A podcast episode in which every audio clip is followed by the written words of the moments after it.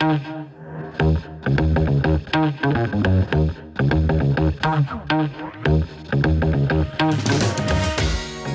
and welcome to the CRE with Coldwell Banker Commercial Worldwide podcast. My name is Christina Ballas, and I'm the National Director of Strategic Implementation for CBC, and I'll be your host. Today, we are rejoined by Dan Spiegel, Managing Director of Coldwell Banker Commercial. If you are new to tuning in, Dan's commercial real estate credentials span over 30 years and are equal parts impressive and well rounded. With a master's in urban planning as his base, Dan lives commercial real estate. He not only runs an iconic brand, in his spare time, he's a docent for the prestigious Chicago Architecture Center. He leads Coldwell Banker Commercial from a franchising perspective as well as the company owned CBC Realty. He kicked off his tenure with overseeing a new mission, vision, and core value launch. And in 2021, he oversaw the incredible rebrand that the team coined as Operation Pathfinder, which will mean so much more to the network and the industry than just a simple logo update. It's all about a holistic refresh in the approach and the look and feel to the business. He's here today to kick off the year with Coldwell Banker Commercial's 2022 outlook on the business. Welcome, Dan, and thanks for joining us again. Thanks, Christina. It's great to be here today. Well, before we jump into 2022, I think it's important that our listeners know how the outlook was developed. Yeah, so our economic outlook, or really real estate forecast, real estate outlook, is developed by a combination of looking at the available data that we have, uh, from a variety of sources, you know, employment, construction, uh, absorption, all those kinds of things. And then we do a series of interviews with our professionals in markets large and small around the country uh, to really get that, um, you know, on the ground look at what our clients are thinking, uh, what the uh, what developers are thinking, owners are thinking, just all the different perspectives, you know, tenants, leasing, uh, sales, purchases, all that kind of stuff. We, we go in and we ask people what's going on and then we combine it, synthesize it, and group it into themes for the uh, Outlook. How can people get the CBC 2022 Outlook? Well, first of all, you can contact a Coldwell Banker commercial professional. But if you want self service, go to the CBC Worldwide website, and there's a place for thought leadership. And on there, you'll find our 2022 Outlook. Feel free to download and review on your own. So, for those of you that want to navigate there, you would go to cbcworldwide.com slash intelligence. And it's the first thing that you can download is the 2022 CBC Market Outlook. I wanted to just do a quick look back on 2021 and ask you how did the outlook perform in comparison to what actually happened in real life and what were some of the wins last year? Yeah, it's a great question. And of course, it's somewhat of a memory test for me. So I have to go back and look at our 2021 outlook. And you have to remember, we prepared the 2020 outlook, 2021 outlook at the end of 2020. 2020 was, you know, we were still in the midst of the pandemic. The vaccine, we wrote it that uh, when a vaccine is available, you know, all the stuff that was still unknown at that point. Um, and I have to say, despite the um, despite the unknowns at the time, both about the economy and vaccines and the path of the pandemic, our forecast was pretty spot on on. We talked about the growth um, in multifamily or the opportunities in multifamily, land, single tenant net leased assets, uh, retail that's you know grocery anchored or drive through, and pretty much all those things uh, came to pass as, as fairly strong segments in the market. Um, the office market was a question mark as we went into 2021, and it is still a question mark as we go into 2022. What really will happen both in downtown and suburban suburban office markets? Well, speaking of 2022, I am really excited to jump into what your outlook and your company's outlook is for the 2022 business. Yeah, listen. The uh, so we came, we started up talking about the 2021. Uh, as I said, it, it turned to be that it was uh, it was our outlook was pretty spot on. It was a good year. It was a strong year for commercial real estate. Uh, commercial real estate, particularly for private investors, uh, offers an alternative investment class to the stock market, which has been highly valued. I won't say overvalued, but very highly, you know, top of the market for a long time. Um, as concerns about inflation have grown, investing in real estate is perceived as an alternative and a protection against inflation. So that's been a driver. And there's been a lot of 1031 or exchange money, you know, people selling to take advantage of the marketplace or perhaps in anticipation of potential changes in tax rules. And so there's a lot of money just sitting on the sidelines or being actively invested in commercial real estate. So that's just something about the overall activity of the market. Interesting. Are you seeing any shift in, in that regard? For example, is there still worry that the 1031 exchange tax rules might change, or has that kind of been uh, squashed last year? I will say I don't know if it's squashed is the right word. It's it's certainly not on the docket right now, so uh, investors have uh, less to worry about in that regard. At the same time, as people have sold, uh, there is a just a, a, plethora is that the right word of money looking to reinvest in assets, and uh, investors are seeking uh, cap rates in markets large and small across the country. Um, it's just there's there's not much to buy. There, there's really sort of a dearth of supply of attractive uh, assets for that exchange money. Um, but we're there to guide them. And yeah, you mentioned earlier that our we uh, our, our logo change and our brand change is Operation Pathfinder. That's because we really see ourselves as pathfinders, guiding clients to find the right opportunities for the best outcomes for their needs. So uh, that's more than ever true for the investors in the 2022 market. That's such a great point. I think a lot of times some of our professionals are very much viewed as advisors. And I think that just echoes that sentiment. Is one thing that you highlighted in the outlook that I wanted to just touch on, uh, and you mentioned it, is just that the fundamentals are strong. And that was kind of a big part of the outlook. So I wanted to just dig into what you meant there in terms of the market metro marketplaces. Yeah there's a lot of you know uh, i would say some divergence. I won't say a, lot of divergence between large and small markets because there really are opportunities everywhere. But the secondary and tertiary markets where coldwell banker commercial has a very significant presence are markets that are performing very well for kind of a wide variety of reasons one of which has been sort of the, the shift uh, of workforce. Um, I won't say there's a there's a mass out migration. I don't want to be over dramatic from the large metros to smaller, but the small metros have done very well. Particularly in the southeast, there have been people that have relocated, albeit temporary or permanent, and that drives uh, demand for commercial real estate, be it retail, be it multifamily, and so forth. Um, so there's been a fair amount of trend, population trend that's driven uh, commercial real estate results in uh, 2021, and, and, certainly we look for that to continue in 2022. Uh, and the other thing I'll say is with respect to demand, uh, particularly focused on the industrial, retail slash industrial sector, is the the solidity is that the right word of, of the uh, e-commerce market. Um, it's just solid. You know, it is trend. It's not a trend. It is here to stay. We all expect it. Has driven demand for industrial space through the roof.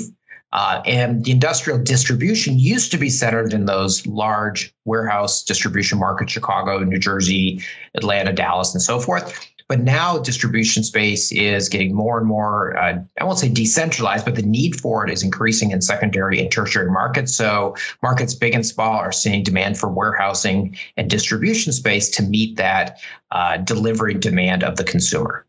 That's interesting. I actually read somewhere that, you know, retail has seen its best year past holiday season than it had in quite a while.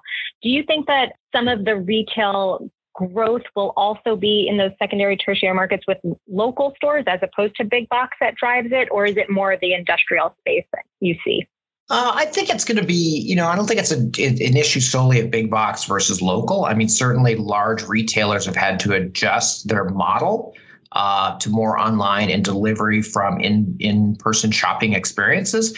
Uh, and smaller businesses, frankly, have kind of gone the other way to some extent, where they might have been. You know, there are businesses that started as virtual have become now, um, you know, in-person experiences. So they kind of go both directions.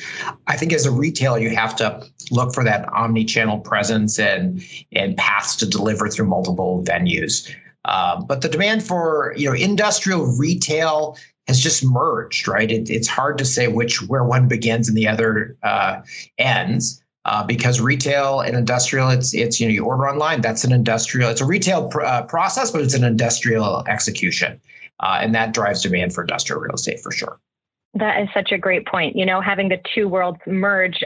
As far as the way we operate in our day to day lives, it feels like it's oh, it's been like that for quite a while. But seeing it trend in commercial real estate industry is actually really interesting. Do you think that that was sped up because of the pandemic, or do you think that was mostly natural progression?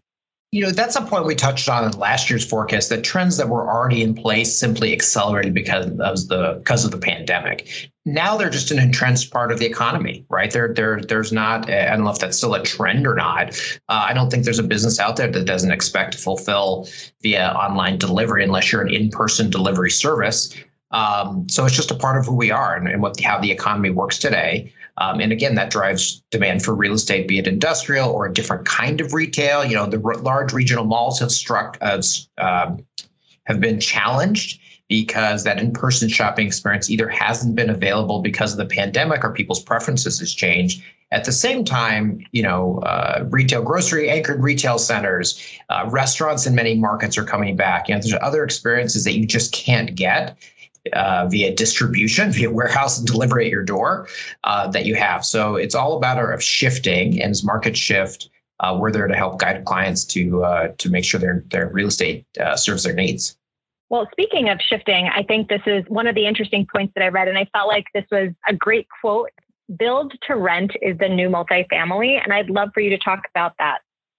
Yeah, it's definitely a trend that we didn't talk about yet in 2021. It was probably there, it was on the horizon, it was starting, but it seems to be a full fledged trend today.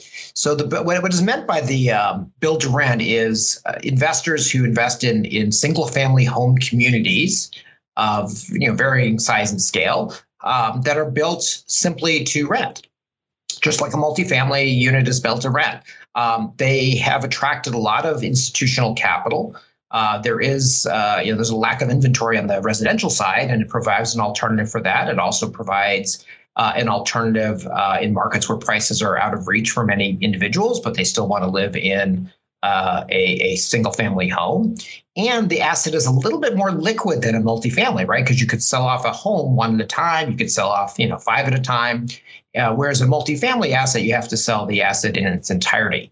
So it's a super interesting development. And we see land sales uh, accelerating in part uh, because of industrial, we spoke about earlier, but also single family build to rent developments.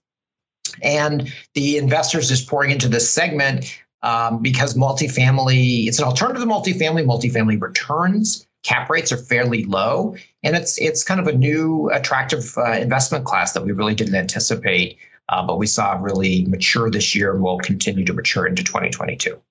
Interesting. I don't know if you'll know the answer to this, but is it more attractive for people you think to rent single family homes because they're not sure if that's the community that they want to stay in forever? Is it the concept of millennials that we hear about of how, you know, they, they don't necessarily stay put, or is it just because it's easier? What is the thought there?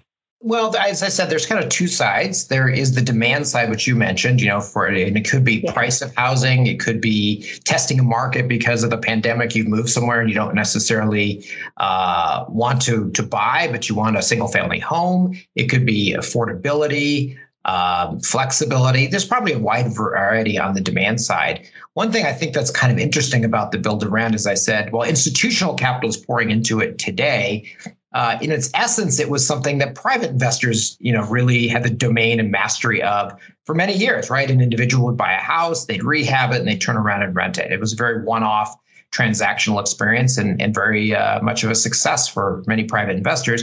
Today, that's really turned into a full-fledged institutional business. So interesting, both from the demand and the supply side. You touched on cap rates, and I just wanted to, you know, give you the space to ex- expand on that for our listeners.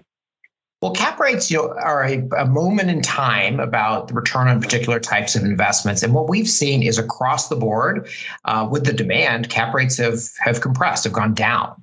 Uh, they're really in the low single digits in most of the large uh, coastal metro markets, uh, and that's allowed investors or encouraged investors to look elsewhere. So they've looked elsewhere both in type of investment as well as the marketplace. So an investor, for example, in California that might have uh, always invested in that market because that's what they know. Uh, if cap rates are just too low, they might stretch and invest in uh, Nevada or Montana or Idaho, any of the states that they may know, or they may really be attracted to you know a small market in Colorado. Um, so because cap rates have been compressed and it's pretty much across all property types, multifamily, retail, industrial, uh, it's encouraged investors a to look at different marketplaces and b to look at different product types in search of returns. I imagine you're seeing a lot of either referrals or co-broking in your network, being that you know people are crossing over different markets. Are you have you seen a big increase in that? And we've seen a good act, amount of activity um, from market to market, as you said. I mean, I, and, and that could be within a, a large state, but, but primarily across states, uh, with investors, as I said, looking outside. It's hard for the private investor in particular to really uh, go into another market without an advisor. Um, they don't have access to the same kind of uh, multi-market research that a, a, large institution would have. So they they rely on professionals like Coldwell Banker commercial professionals to help them understand the market and figure out if there is the product and type of product that satisfies their investment criteria. Interesting. One thing that you touched on earlier was just talking about potentially people shifting for work. And so I want to make sure we talk about office. I know you hit the difference between big office occupiers and small office space. And so I wanted to give you time to, to really kind of dig into both of those. Yeah, going into 2022, very similar to going into 2021, office space and users of office space are still, I won't say sitting on the sidelines, but they're sitting, scratching their heads, figuring out what they're going to do. Certainly, there are companies that have signed, renewed large leases in metro areas. We've seen those in the commercial real estate press. Uh, but at the same time, many, many users or occupiers of commercial real estate uh, are sitting on the sidelines, waiting for that. Hmm, when will people come back to work? Will they come back to work? Will it be three days? Will it be five days? There's just a lot of uncertainty. Will it be a more decentralized model that I embrace? Uh, as leases come up, and, and lease terms generally are five to 10 years, so it does take some time for this to cycle through the system. Uh, companies will have to make decisions or they'll renew short term because they're unsure. But until we know what um, the employee experience is dem- demands from their employer because they're you know the employees are in large amount large part in control right? Because uh, labor forces market is tight so employers want to have the workplace that satisfies them. We won't know what the demand for commercial real estate office space will be. Will it be space that accommodates hybrid? Will it be as i said more dispersed? Will it be work from home and downsizing of the corporate owned space or lease space? Uh, those are all still tbd what we did find is that small office spaces seem to be leasing quite well. Perhaps there's just less risk involved.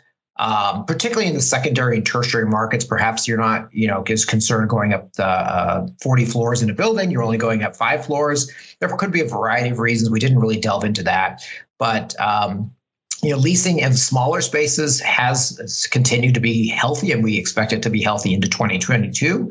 And then the larger spaces and large downtown and metro markets will be TBD until the um, pandemic at least feels under control for employers and employees. And there's some, I'll call it consensus about what uh, working in the office experience is going to be like. That makes sense. One part that you discussed in the small office space that I think really segments nicely into another point I wanted to, to hit on is the idea of life sciences and medical really taking up some of the small office space and then that segueing into medtail and how that's going to remain a staple.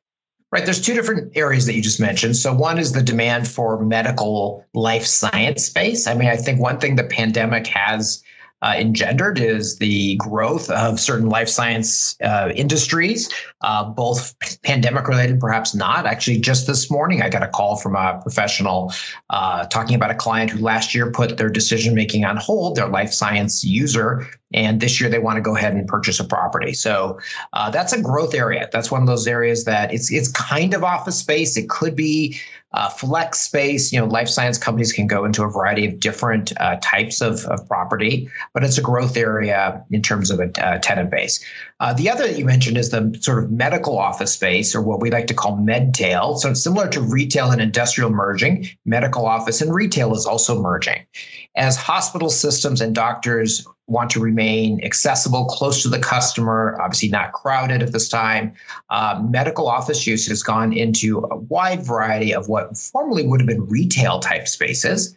Um, to reach the uh, call it consumer, the client, the patient, uh, in an easier fashion. So that's driving some demand. You know, it could be just a, a, clinic for a doctor's office. It could be a dialysis center. It could be a cancer treatment center. There's probably a wide, you know, uh, physical therapy but medical office has been uh, one of the strong points uh, for growth amongst the retail se- uh, sectors or retail property types. And we expect that to continue in 2022. That's really interesting. You know, when you said medtail, it made me think of even a drive-through experience. You know, I'd never really thought about needing or wanting a drive-through for a medical situation, but obviously with COVID testing, depending on where you are in the country, that is a desire for some, and that's just like an interesting, you know, use of space. That's a super interesting point you just pointed out, Chris. I hadn't thought about that, but you know, drive-through medical. I guess we're now used to it with COVID testing, but could it be for other medical services? I don't know. Maybe, right? It's uh, it's a possibility. So you know, markets are changing and evolving, businesses are evolving, and real estate, um, you know, will have to be adjusted to meet the demands. I'll tell you, I read recently that there's a shortage of blood in the blood banks. Like, and I thought to myself, well, if there was a drive-through place I could donate blood, that would be great. So, in case anybody is trying to come up with a creative concept, but yeah, it's interesting thinking about the different types of space and how it merges. One thing that I didn't get to touch on, the idea of self-storage and how that's remaining strong. Yeah, there's a variety of verticals in the commercial real estate space that have been attractive. We just picked self-storage as one segment to to highlight. Uh, is a segment that's just been very in demand. Uh, there's a couple things going on there. One is it's a it's an alternative investment class. As I was mentioning earlier, investors have continued to look for different types of investments in search of return. Uh, as people move around, it makes sense that self storage stays in demand. Uh, as a business, a viable business model.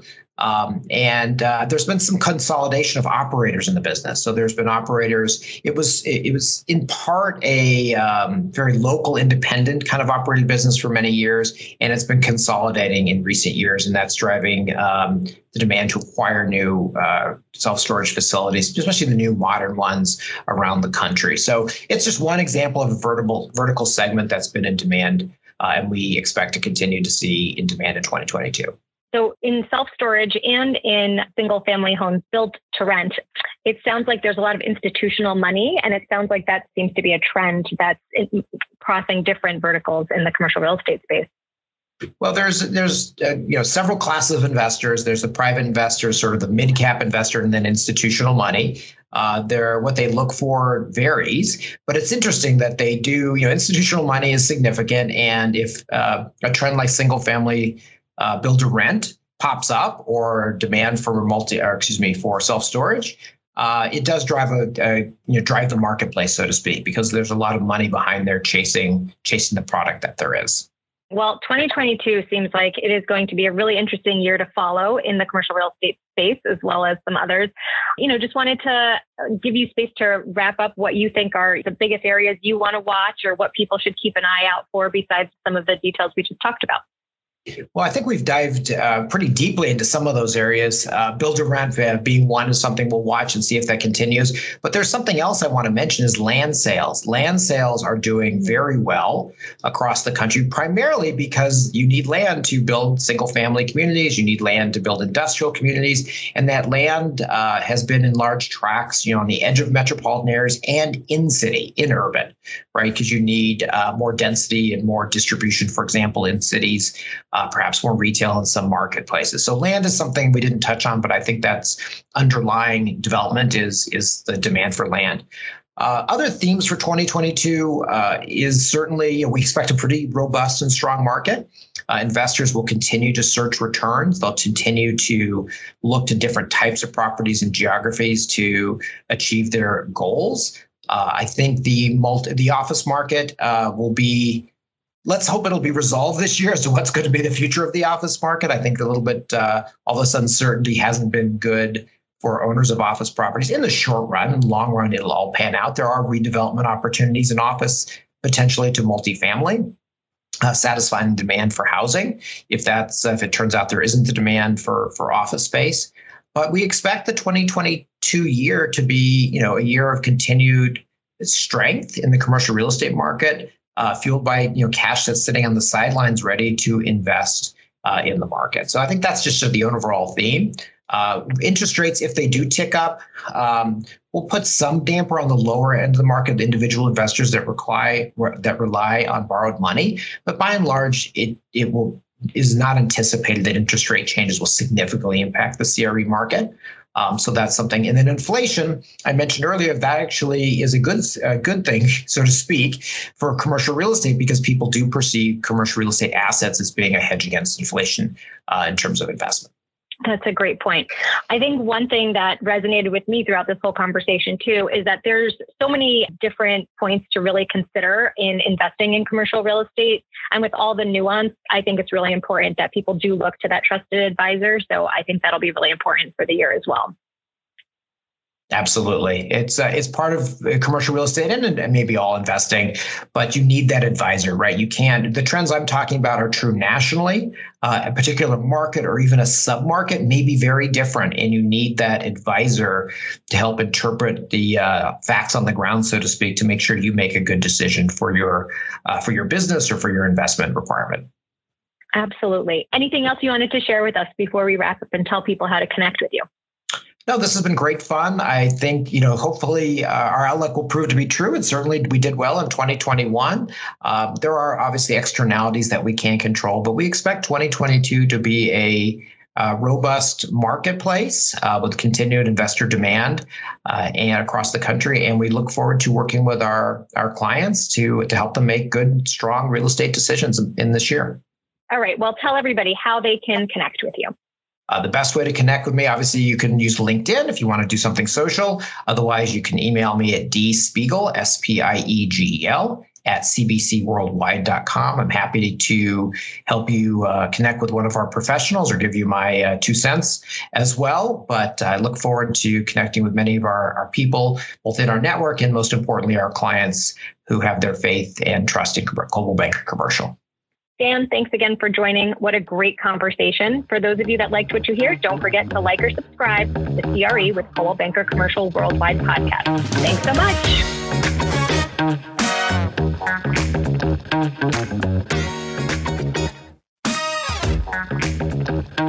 much.